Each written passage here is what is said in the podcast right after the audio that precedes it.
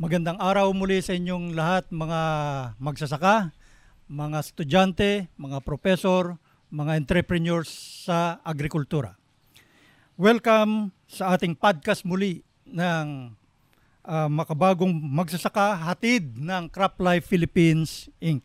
Ito ang inyong host si Leo Valdez at uh, tayo ay magtatalakay na naman ng uh, panibagong subject na pinamagatang drone application technology sa ating pagsasaka.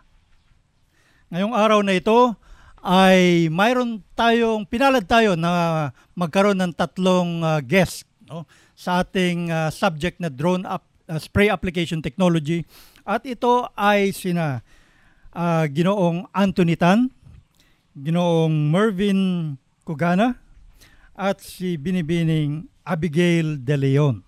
Yan. Uh, pwede po bang uh, magpakilala ang ating guest uh, sa ating mga nakikinig? Yeah, this is Anthony Tan, founder and CEO of uh, Nuho Precision Agriculture Corporation. Uh, the company is based in Davao City and started in 2017. We're one of the first in this uh, space.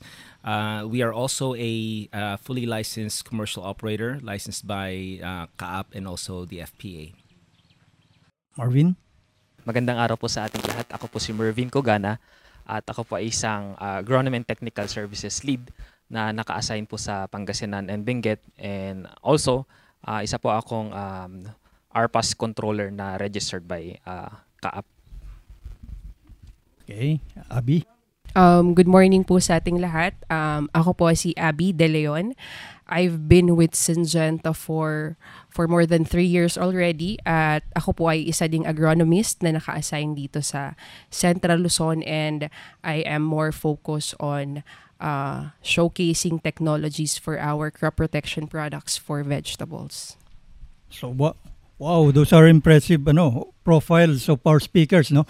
So uh, Mr. Anthony, uh, question lang, when when was the drone introduced in the uh, world market or commercial uh, market? Yes, so the uh, drones were first introduced sometime around 2013.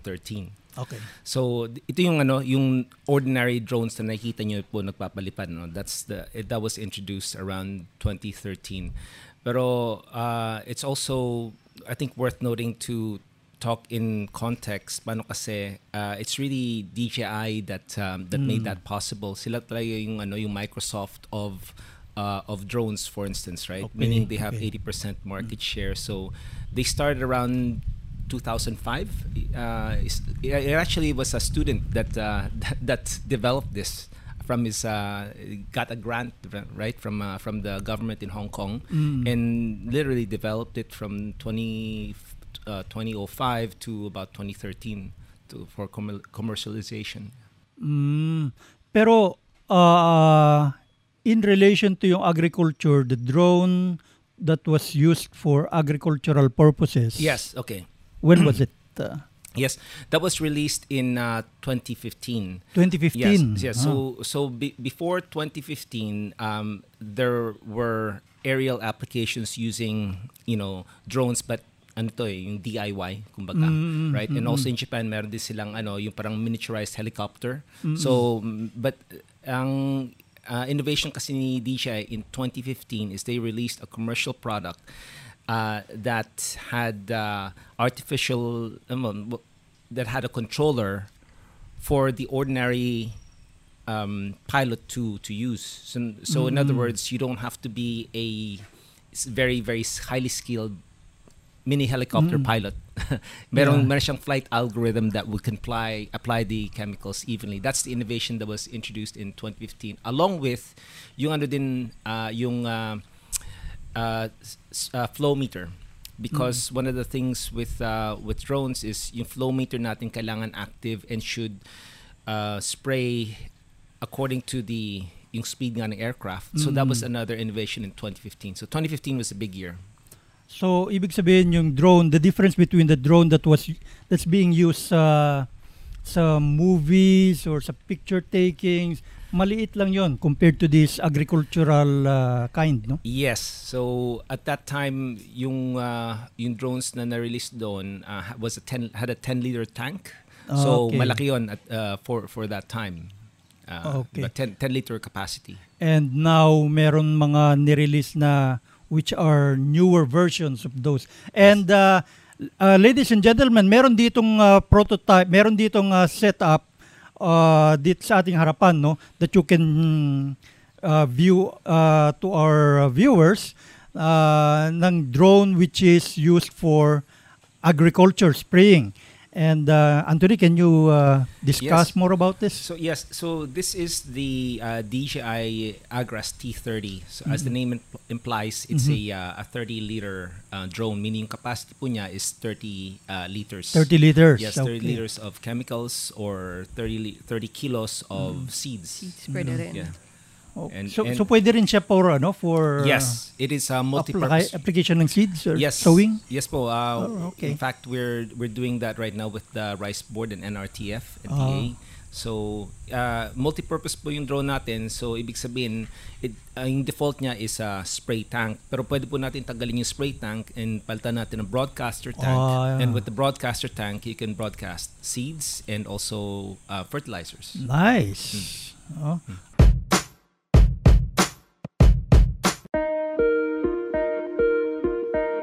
Ang Good Harvest, ang podcast ng makabagong magsasaka ay hatid sa inyo ng Crop Life Philippines Incorporated. At ito ay isang samahan ng mga kumpanyang nag-aatid ng makabagong teknolohiya para sa ikaunlad ng Pilipinong magsasaka. Okay. So dito uh view, you, if the viewers can uh, see itong uh, uh, equipment na nandito sa harapan natin, these are the rotors, no? And uh, you have the uh, spray nozzle dun sa Mm. ibaba, no?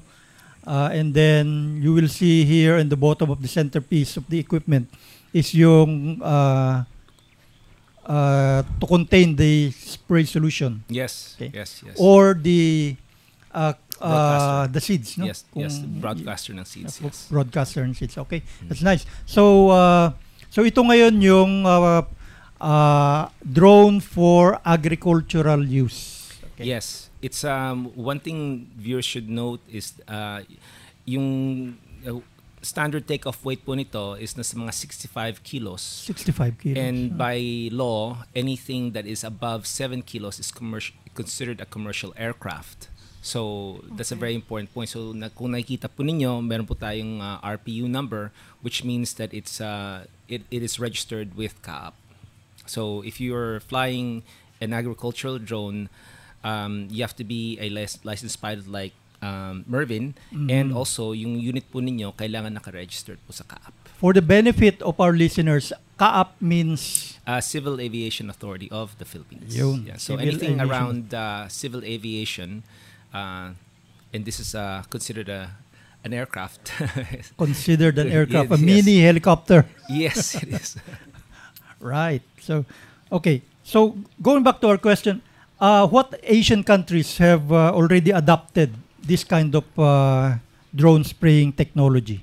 Yes. So the, the the genesis of of aerial application in Asia is really centered around rice, and that happened siguro mga late 80s with uh, Yamaha, uh, the mini helicopters sa Japan. So that's been around yeah late 80s. But when DJI developed the uh, the Agras in 2015, it really broadened the market for rice. Paano kasi you don't have to be very very skilled uh, as a as a pilot because it's this is spray robot. Pag na-map na po natin yung ating uh, palayan, automatic na po siya nagsispray. Yes, so that's the that's the biggest innovation. So just to give, to give some context to it, uh, in 2020, DJI units alone ha, in China sprayed about 16 million hectares. 16. 16 million. Yes, on the back of about 80,000 units. So China is the largest spray market, um, pushed of course by ur- urbanization. But in Southeast Asia, it's very exciting in uh, Thailand and Vietnam. So in the last four years, according to DJI, the pro- uh, those countries sold about 8,000 and 1,000 units of this, respectively. Wow. Yes. Philippines uh, and Cambodia are around 100 units the last four years. To date. Y- Well, that's yeah l- from last year. Last, From last yeah year, yeah. okay. So Okay. we're in that uh, category. Anthony, I have a question. Yes. Um, it's more used for rice, but what about the other crops Yes. So the the the initial use case Yeah. for this is really around for rice. rice? Why? Because when the unit was uh, when the initial unit was developed, Uh-huh. it was designed to spray flatlands. Diba? Hindi masyado complicated. Okay. Not nothing with with a hilly terrain. Not really. Certainly not for fruit trees. Wal, wala yun, no. But this model right Mm. here, um, again, uh, six years after it was first released, this one uh, can do complex terrain, uh, including fruit trees, citrus, things like that. Mhm. It's uh, it's possible with with this unit. But going back to your question, the genesis is really about rice and corn. Mhm. So it's f- more of for, for field crops Yes. na ginagamit crops. ngayon Yes, as of crops. now. Uh, ye- in the Philippines, um, actually in the Philippines, that, that's a different. Uh, we can segue to that later. Pero uh, the design is really for, for, for field crops, meaning it's it's tested, proven. Most of the use case that I mentioned in Mhm. China is really Mhm. around, ano, um, rice and corn. Rice and corn. Rice and corn. Right. So in the Philippines, uh, local scenario, uh, drone is now being used for, for spraying. Yes. So um, first of all, y- we need to have the chemicals label expanded for us to use it legally, right? Okay. So that's that, that's one thing. But if you look at uh, government figures from uh, the civil aviation side, um, you have about 8,000 hectares um, being sprayed right now with using drones. Mm. And I believe the majority, the vast majority of that is uh, in bananas. In yes, bananas. yes. For Um, plantations. Yes, Yeah. Mm. yes. Uh, on on the rice and Nuho focuses on general crops. Uh, We sprayed about mga 100 plus last year. So so the answer to your question is mostly bananas and for general crops a little bit. So really it can fit uh, as a technology in Philippine agriculture. No? Oh yes, yes, yes, yes. And especially so I know the technology has advanced. I think Mervin knows this very well, 'di ba? Uh, nung, uh, because when uh, when we when we first trained mga 2019 ba yun? 2018 or 2017. 2017, yes. You- Maybe you can talk about the, Yeah, the yeah, shift sure. in, uh, in technology at that time. Uh, when we had the first training uh, last 2017, uh, we had the first one of the first uh, uh, agricultural drones, which is the MG Agras MG1S, Mhm. and uh, it has 10 liter water tank capacity. So uh, after several years, we can see here that uh, the upgrade is very uh, uh, enormous for for for for the uh, first models. So um, we can really see the advance, the fast advancement of uh, the drones in terms of uh, the features. Mm. Later on, I think uh, Sir Sir Anthony can discuss spe- specifically for this uh, unit. When when you talk about the the advancement, right? Of course, you, you we went from four nozzles, right? Yeah, four nozzles. and now we have uh, we have 16. Uh, but I, if you ask me, uh, other than the payload, what's the biggest advancement here? The biggest advancement is really around safety. Mhm. Uh, and that means uh, yung radar natin is uh, omnidirectional. Yung uh, the one we trained before didn't have collision avoidance. Uh, so this one has omnidirectional um, collision avoidance. So it's in, which means you can uh, use it in other terrain, not just field crops. Mm. So Marvin, mahirap bang mag ano, mahirap bang mag-operate ng control nito from the ground? Actually, based on my experience, uh, madali lang po talaga siya gamitin. Uh, so, yung mga uh, kabataan na usually uh, mga gamers or usually gumagamit ng mga remote control- controllers, so parang ganun lang din yung uh, experience when we had the actual flying of the drones. So, it will take, uh, of course, yung uh, basic knowledge about the the controls and um, of course yung practice. Pero in terms of yung difficulty ng pagpa-fly ng drone, ah, madali madali lang siya especially for the mga kabataan natin ngayon. Okay. So, para lang naglalaro actually, joystick, no? Pero mahirap naman yan pagka nasa taas tapos biglang bumagsak, no? Laki ng cost investment na mawawala. Okay. So, uh, what can be the benefits or advantages na pwedeng ma ma-cite ninyo or masabi regarding this kind of technology? So far as uh, in drones, I think the, when when we first introduced this in 2017, ano, um, one hectare we can cover in about 20 to siguro 25 minutes. Uh, di ba? Mga ganun, di 25 minutes. This one can cover one hectare in six minutes. Six minutes flat. Six minutes. Yeah, actually you can push it uh, faster, pero six minutes. The benefit of that to to farmers is uh, transparency. You know, wait a while, makita mo na apply talaga. Right? Because I think it's important to see how it was uh, applied, Um, and uh, even talaga yung as um, Mervin knows very well, uh, pag na map natin yung area ninyo uh, and yung mga line spacing natin that's going to be GPS precise. Di ba uh, GPS precise and also uh, we will have data kung saan talaga pumunta yung drone. That it actually sprayed within that plot. So yung transparency is very very important I think for for for agriculture Uh, especially kung with our quality inputs right? Uh, kung hindi talaga na-apply yung inputs ng maayos then sayang din lang di ba? Even if you have uh, good chemicals. Yeah, kasi ang nangyayari ngayon if uh, uh, most of the yung mga younger generations are moving away from the farm, di ba? And so they would rather go to the urban areas uh, rather than engage in farm activities. Mm. Kaya most often than not yung mga farmers are left yung mga old old ones, no?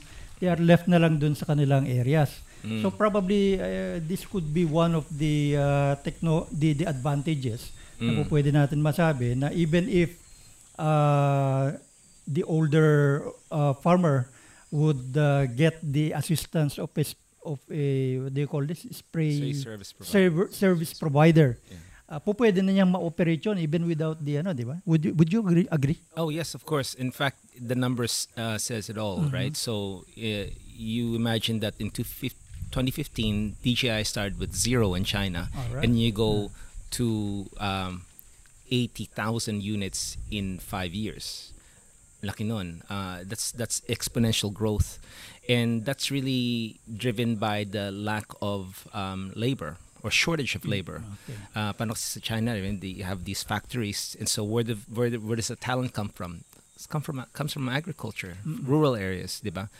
And I, going around the Philippines, uh, I don't know of any place na walang problema sa sa, sa labor. It's really in in short uh, supply. I'm sure, you know, our colleagues here can uh, can attest to that. Mm-mm. Um, yun nga kasi if if I'm the farmer halimbawa, uh, I don't know how to operate the drone, di ba? I don't know, yung mga farmers natin, hindi naman sila gamers.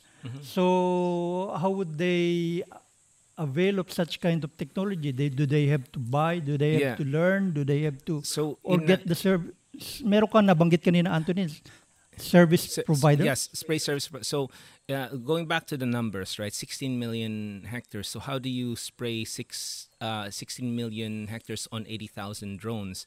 Well, uh, the answer is that China has around 2,000 some odd service providers. So, sila talaga nag, ano, nag, uh, they democratized the, the technology to ordinary farmers. So, you know, they don't need to worry about the uh, technology intro, uh, adaptation. Paano kasi the service provider provides all that. And when uh, to, to give you some perspective on on uh, on their journey, um, when this started in China in 2015, isang hektarya is around 2,000 pesos per hectare. Yung spray application, okay? Traditional. No, no. Uh, yung drone. Ah, drone lang, yes. drone lang, drone yes, lang. Okay, drone. okay. 2,000 pesos per 2,000 hectare. pesos. And then now it's uh nasa mga ano, uh, 600 5 to 600 pesos Really? per hectare. Yes. So the more uh, it's democratized, especially with with ser- spray service providers, y- you know, price will go down. And with the advent of each, each unit, the improvements, 'di ba? initially 10 ano 10 liters lang tayo and this is 30 li- liter drone i can as a ser- spray service provider i can do more with this equipment and therefore i can i can pass on that if the the the benefits to the farmers by lowering my rate so yun ang nangyari Yun ang advantage. Yes, yes, yes, and it will cascade down. It will cascade down. I, I, I, I would dare say that within the next five years, we will we will be at parity with labor. So what you're saying, Anthony, is we are malaki ang advantage on the part of the farmer. Oh yes, of course. Yeah. Yes, of course. Uh, apart from qualitative benefits on the cost so far as providing a service, so long as we have a critical mass of chemicals, this label expanded. Okay, within five years, I can intersect uh, no, labor cost.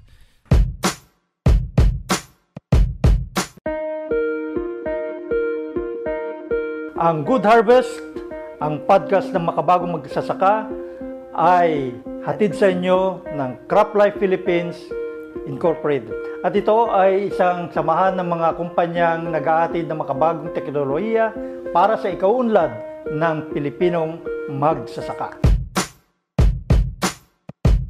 Uh, uh, using this kind of technology, I assume there are many challenges, no? Oh yes, Uh, what, what can be these uh, challenges that you see the main Filipino farmer uh, being able to adapt to this kind of technology?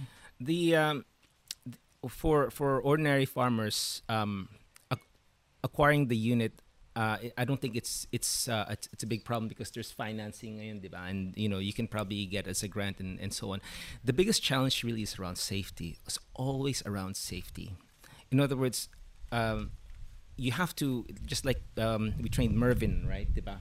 Once you've you've been trained, you appreciate just how um, how to handle an equipment like this. Fully loaded, this is sixty six point five kilos flying in the air. Okay, so you can you can just imagine what can go wrong. Diba? Yung aeroplano nga, diba? Yeah, yeah, ha- yeah. time and again it happens. So you have to treat the the equipment with with respect. So the biggest challenge I think is is um, onboarding responsible um, farmers who can really manage this this aircraft and you and do so compliantly with civil aviation and pesticide laws. Because those those two um, laws right are all about safety. They're actually quite reasonable the laws. They're they're very reasonable. Uh, and it's all it all promotes safety. So uh, if everyone is on the same page, uh, this then no problem. I think we'll be able to to really uh, scale the the use of drones. Um, but if if people just you know parang kanya-kanya lang, then it's it's uh, I think it's it's uh, in in the end it will it will be bad for for the industry because you know people people will react against uh, will go against it. So it's very very important that we we operate it uh, safely uh, and then we we get people with the right credentials, just like Mervin over here has uh, credentials from FPA and, and CAP, and that's the right way. Mm, okay. So, question lang kasi I was uh, kanina pa ako tumitingin dito sa sa unit ni, na nasa harap natin no, guys. Uh, how high ang dapat kaya na i-maintain to be able to spray effectively? Do deliver yung spray.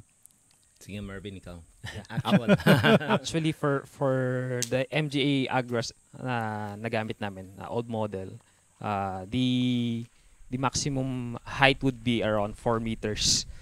Uh, Ah, this is from the ground. from the ground. Depending on the uh, uh, the unit actually kasi yung gamit naming unit dati would be it requires 4 meters to really cover uh, spray SWAT. Mm. Uh, certain spray SWAT para uh, ma-cover yung yung area. So uh, Sir Anthony may actually add if, if Yes. this unit is Yeah. the same. Actually, ano, um, e- each each unit has a different spray system, Mm. and when you're talking about spray systems, it's about droplet delivery Yes. vis-a-vis your AI. Yes. Okay. So um, we don't assume that all chemicals are the same. It's really about ano ba yung uh, droplet delivery na gusto natin. And based on that, um, we can adjust the line spacing and also yung height. Yeah. So height is uh, is, is is sensitive because you know, uh, especially if you're applying say herbicides, for instance, diba? Mm-mm. Uh, But you know, one thing to consider is that it also has a very strong draft. So the draft of this one is at least 66.5 kilos. So talagang naano natin yung Yeah. na-push natin yung mga droplets. tulad nito, no, ah, medyo mahangin na ngayon, windy. So, would it be proper na mag-spray ka pa rin using drone? Yeah. Actually, the ideal uh, ideal na condition for for flying the drones would be early morning. Early morning, Morning, oh, ganun yes. pa rin, Ah, yun sa traditional, di ba? Yes.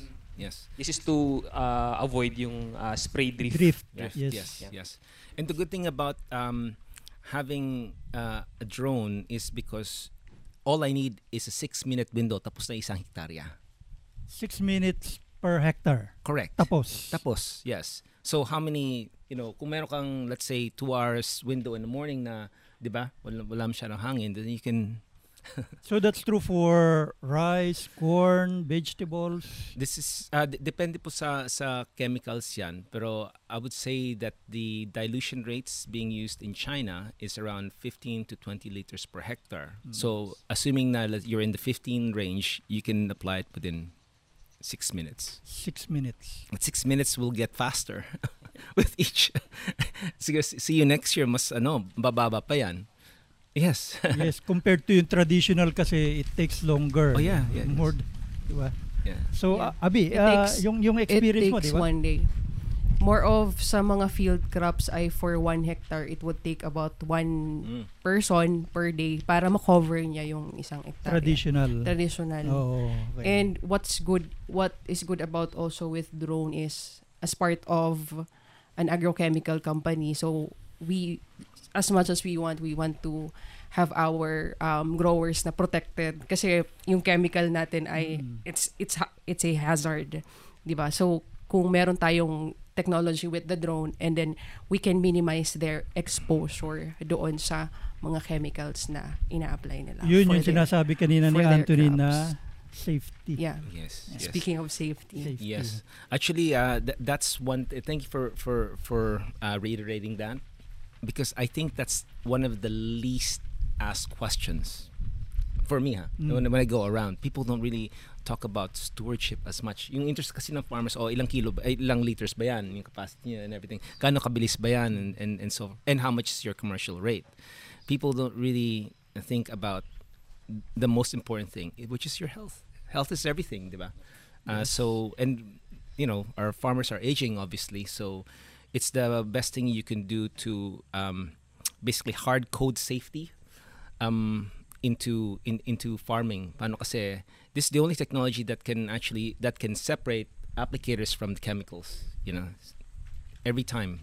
So that's uh, I think it, it, it should be talked about a lot more, and you know, and great that Crop Life brings it up because I know it's important to you guys. Yes, yes.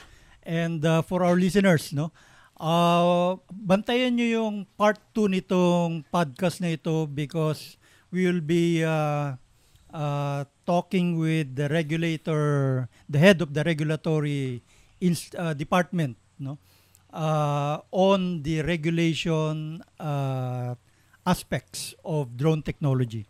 Okay. Uh, meron akong question, Anthony. Uh, what will be the the potential cost for investment or uh, potential cost of investment for this uh, technology? To, to acquire the drone, yes. I would I would budget around one one to one point two million for for for the for the drone. Um, depende kasi with the batteries, yeah, Mhm. how many batteries you want and the scale that that, that you want. and the model, no? and model, yes. Obviously, the older models um, are, are are cheaper, but my my an- honest advice to anyone that asks me who is interested in buying, I said magpa-service muna kayo Mm-mm. because at the end of the day, you know what's the efficacy structure like, diba? Before you buy, so no uh, better that you understand what you can really do, and see how we apply it, so that you can um, mimic the safety, uh, particularly the pre-flight safety Mm. practices that that we do. So ibig sabihin, it's not necessarily directly buying the unit. Yes. Uh, spray service provider can help. Yeah, yes, yeah, and then ano, parang seems and that's what ha- what's happening in ano in, in in China. The first wave uh, was actually with service spray service providers. They they bought a lot. Tapos naman, you know, cost cascaded down uh, to the point that ordinary farmers, you know, they're buying it themselves, diba? So one thing you can count on is that costs go down um, over time, just like cell phones. Yeah. Yeah. So uh, at, at some point, again, it, it can be democratized to, to the average farmer, but we always have to be careful with safety, diba? Uh, especially in stewardship natin. Some people mix chemicals, things like that. So, yeah. Okay, okay. So, uh, I think uh, na-cover natin lahat yung most uh, topics na gusto nating itanong sa ating mga resource persons. Uh, would you have any parting words or uh, advice uh, to our listeners? Yeah, I think that um, the uh, the advancement of drones in the Philippines is uh, is really contingent on uh, a lot of parties playing their part, right? And that's the I think that's the, the, the message for for everyone.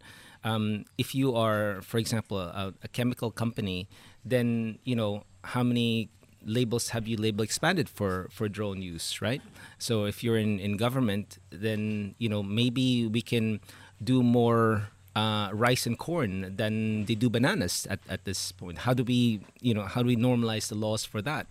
And as uh, as service provider, I need to prove to you that I can do this thing safely. So you know, and it's all about people coming together, and I think uh, we need to set some numbers to make sure that we're actually moving the needle. Uh, and, and what I mean is government, private sector come in, and how is it going to look like next year? Paano kasi uh, with the laissez-faire, obviously we are where we are, right? So we're at Cambodia level, okay? So uh, we need to start, you know, thinking, okay, what do we really want? Because there there are government programs uh, out there.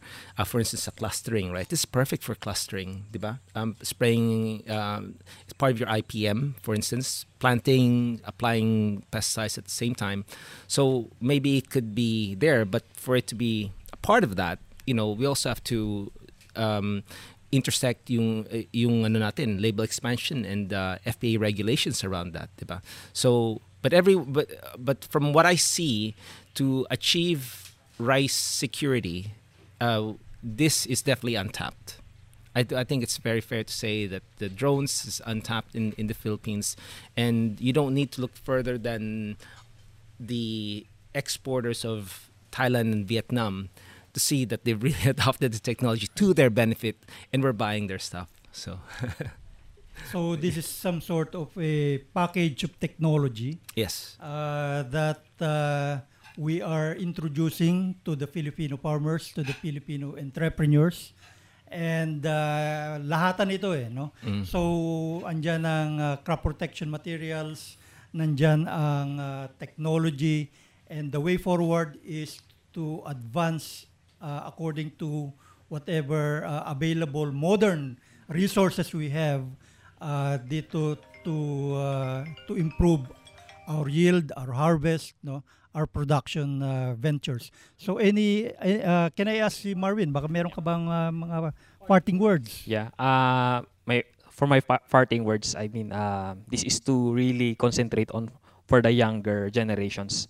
Uh, we have uh, a lot to offer uh, sa modern agriculture and the the agriculture in the Philippines really needs the younger generations to step up. So, uh, maraming pwedeng i-offer yung mga bagong technologies sa agriculture. So, uh, we encourage mga young, younger generations to really engage uh, sa agriculture. So, yan lang. Right. Thank you. Thank you Marvin. Abi? Um, sa akin, again, regarding the drone technology, um, this is a very promising technology na pwede nating gamitin dito sa atin, especially as part of crop protection business. Uh, our uh, number one um, top of mind is safety ng ating mga gumagamit. At itong drone ay isang paraan para ma-apply natin ng mas uh, safe ang mga binibigay nating technology sa mga farmers. And also, I believe yung drone ay meron siyang camera so that we could use it to map our fields. And this is one thing that we can have uh, moving towards precision technology wherein uh, we can map our field, uh, see kung saan natin nakikita yung mga spots na merong mga pests and diseases. And then from there, we could really efficiently apply the uh, the technology or our crop protection products doon sa mga kailangang ano, kailangang ma-applyan or kailangang i-control yung mga problema ng farmers like the pest and diseases. So I think the drone technology would be a very promising technology that we could we could really use for our uh, agriculture here in the Philippines. All right. So thank you, Abi. Yeah, meron akong question. Uh, meron, are there any feedbacks from the farmers regarding this kind of applica- spray application technology? We just finished the NRTF National Rice Technic Forum in Bicol, um, and uh, the farmers were really, really uh, amazed by not just the, the the speed but also the precision dun sa application. Uh, we we introduced two things dun. So first is yung uh, seed spreading, seed broadcasting. Uh, so we applied um, 20 kilos of hybrids per hectare. So na-minimize nga yung seeding rate natin. And the yield um, is is pretty good, around 9 metric tons per per hectare. So that was impressive for them. Hindi na nila akalain na such a slow seeding rate you can yield 9 metric tons. But tha- that's actually that can be can still be improved with crop protection. And sa spray naman uh, the speed just impressed them na you know tingnan lang nila si, wala pang 10 minutes tapos na. right? So, especially dun sa mga uh, nagsasaka ng, you know, um, mga 10, 20, 30 years, it's really the best thing that they've seen in, in, in agriculture. Fascinating. Wow.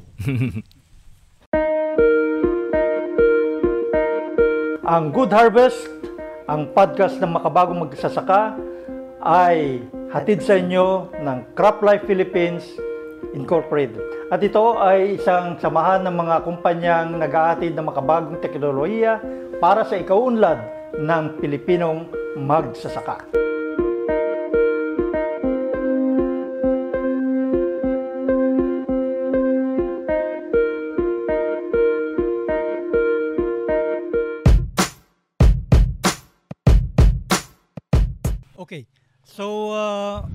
Dito sa harapan natin, there is uh, a drone equipment. And uh, ang gusto natin is magkaroon ng idea kung ano ba yung mga parts na yan. Uh, to, I- can I request si Anthony to walk Yes, through, yes, please. uh, dito sa parts ng drone so we can be educated. No? Thank Okay, so uh, ladies and gentlemen, this is the DJI Agras uh, T30. I think the most um, visible part na nakikita nyo dito is yung tank natin. So itong tank na to is a 30 uh, liter, 30 kilo uh, tank. So yun yung ating payload. Um, pwede po natin siyang tanggalin and uh, palitan ng broadcaster tank. So yun po yung ginagamit namin for uh, seed spreading. So it's a multi-purpose drone. Uh, dito po yung uh, ating central board and also yung mga pumps natin. This is actually the most valuable part of the aircraft. So yung um, controller or yung kumbaga yung black box ng ating aircraft nandito po. Uh, and all the navigational equipment such as uh, ito yung ating RTK for for precision. Um, drone comes with uh, uh, with with these uh, composite fiber uh, carbon fiber arms uh, and 16 nozzles. So dito po sa harap natin, meron tayong 4 nozzles. And ano po to? Uh, uses uh, ta- standard T-jet nozzles. Ito po yung ating um, motors. So yung thrust po nitong isang motor na to is about uh, 15 kilos isa. Okay. So uh, underneath the motors is the it's uh, it's the ESC electronic speed control. So um, getting instructions or signals from the main board to the ESC, yun po yung mag-adjust ng ating RPM dito sa sa motors. And based on that, you the, the aircraft moves. Um, the other thing that I spoke about is yung ating ano um, uh, omnidirectional radar dit- na dito sa baba. And uh, these are the legs, also carbon carbon fiber. Uh, yeah, basically that's it. That's the uh, basic parts of the aircraft. Anthony, I have a question. Yes. Um, pwede nyo bang palitan ng yung nozzles kasi sa usually sa mga type ng sprayer pwede mo siyang palitan, di ba? yes. Uh, so sa drone ba pwede din yes, bang palitan? you can you can uh, replace with um, two additional nozzles. Yes.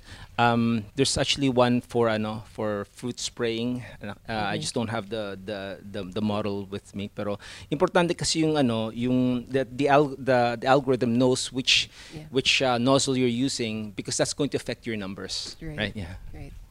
And also the nozzle would also uh, be depending on the type of crop Yes. that yes, you absolutely. are going to spray. Right. Whi- Which is why we we we need to communicate with the um, chemical manufacturer para malaman talaga natin na ano. Well, the standard nozzle is generally okay, but if you want to enhance the you know, the, the quality, 'di ba, ng application natin, best that we really understand about nozzles. Parang kasi it's a small thing to change the nozzles, 'di ba? Mm. So, uh, going, yung supporting yung question ni Abby kanina, no?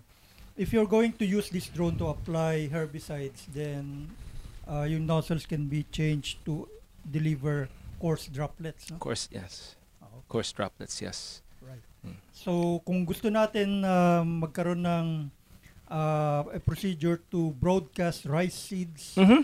and uh, so you put the, the, the Hindi, seeds here, Hindi, so uh, tatanggalin natin itong tank to, ito, the whole thing, ito. the, the whole thing, yes. Ah, And okay. then we replace it with a separate broadcaster yun, tank. Yun. Yes. Alright. Alright. Yes. Anthony, follow-up question. Yeah. Nakikita ko yung may mga QR code sa nakadikit doon Yes, sa Agras. yes. Ano po ba yung pag siniscan mo ba yan, ano makikita? Yeah, so uh, th- that improves communication with the manufacturer um, so that, you know, alam nila yung not just the part but the exact part uh, na, na, na produce natin. So, yes. So for every QR code, Yes. uh, ibang iba-ibang part 'yun. Y- yes, and also sa sa warranty, alam nila na kasama dito sa batch na to. Right? Right, okay. Yes. So ano tsura nung ano? Uh, control A controller? controller. Uh, sandali lang. I can we can ask for the for the controller. So uh, ma- para makita lang nung uh, audience uh, kasi meron kanina sinasabi si Mervin na para lang naglalaro. It's like a joystick, no? Yes. Ah, para mag-idea. Ano ba yung tsura nun? Para lang yung ano ba yan sa ah, hindi ko alam yung nakikita ko lang yun sa mga Video mga bata games. eh, video games eh. Ganun lang ba itsura nun? Or is it something bigger? Or uh, portable? Yeah, again question din ano Anthony, yung sa may camera man siya. Yes. Um ano yung uh, resolution ng camera for for this type of drone? I I don't have the exact resolution. I have Uh-huh. to to look it up. Um, but anyway, these are what, what you call FPV or Mhm. first person view cameras. So uh, the purpose is to uh, to for the pilot to have visibility kung So saan that siya you could see it in your- front and back. Controller, yes. yeah. Yes. So um, the next generation of, of drones that are coming up is going to have what you've been talking about, which is yung ano nga, uh, crop uh, crop analytics. Now, as you're spraying, you're actually understanding what's going on over there. So this is why you know, uh, just like as as you uh, as you said, we need to have more of the the new, the new generation, yung mga students, and especially mga professors to get on this. Paano kasi? um, there are no set standards for this yet. So as the technology is released, who's the leader? Diba? Yep. Eh, eh, diba? The leader is the one that actually applies. And the thing is, uh, well, sa, sa China, marami silang use case, but all of that is based on practical application, is what I'm saying, right? So we can do more uh, dito sa Pilipinas, kaya nga nandito tayo sa CLSU, di ba? Good venue for that. Ito ang example ng uh, drone control, what do you call that? Con- drone controller. Okay, so this is an example of a uh, a plot na ginawa namin sa sa Bicol. Um, it's a bit of a complicated plot paano kasi uh, may ano may mga puno tayo sa gitna. So what you see here, hold on.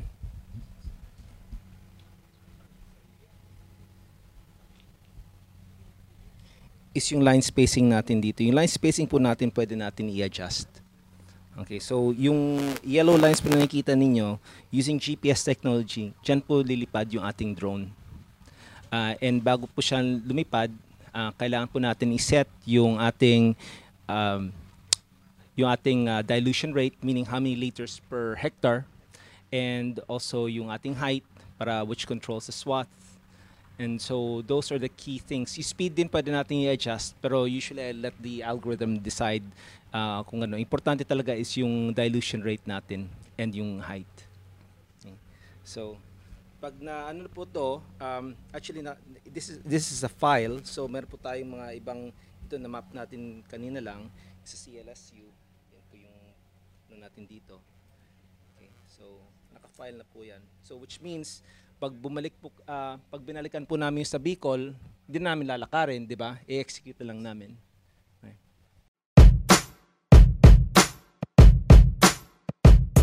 So yan po ang ating uh, version ng podcast ngayong araw na ito. Ah, sana ay marami kayong napulot, ah, marami kayong nakuhang impormasyon ah, dito sa ating ah, podcast ng makabagong magsasaka entitled Drone Technology ah, and Innovation in Spraying Technology for Philippine Agriculture. At ah, abangan nyo po ang susunod na podcast po natin ah, on drone technology. At ito po ay tungkol sa regulation ng ah, paggamit ng drone. Maraming salamat po muli. Ito po si Leo Valdez signing off. Ang Good Harvest, ang podcast ng makabagong magsasaka ay hatid sa inyo ng CropLife Philippines Incorporated. At ito ay isang samahan ng mga kumpanyang nag-aatid ng makabagong teknolohiya para sa ikaunlad ng Pilipinong magsasaka.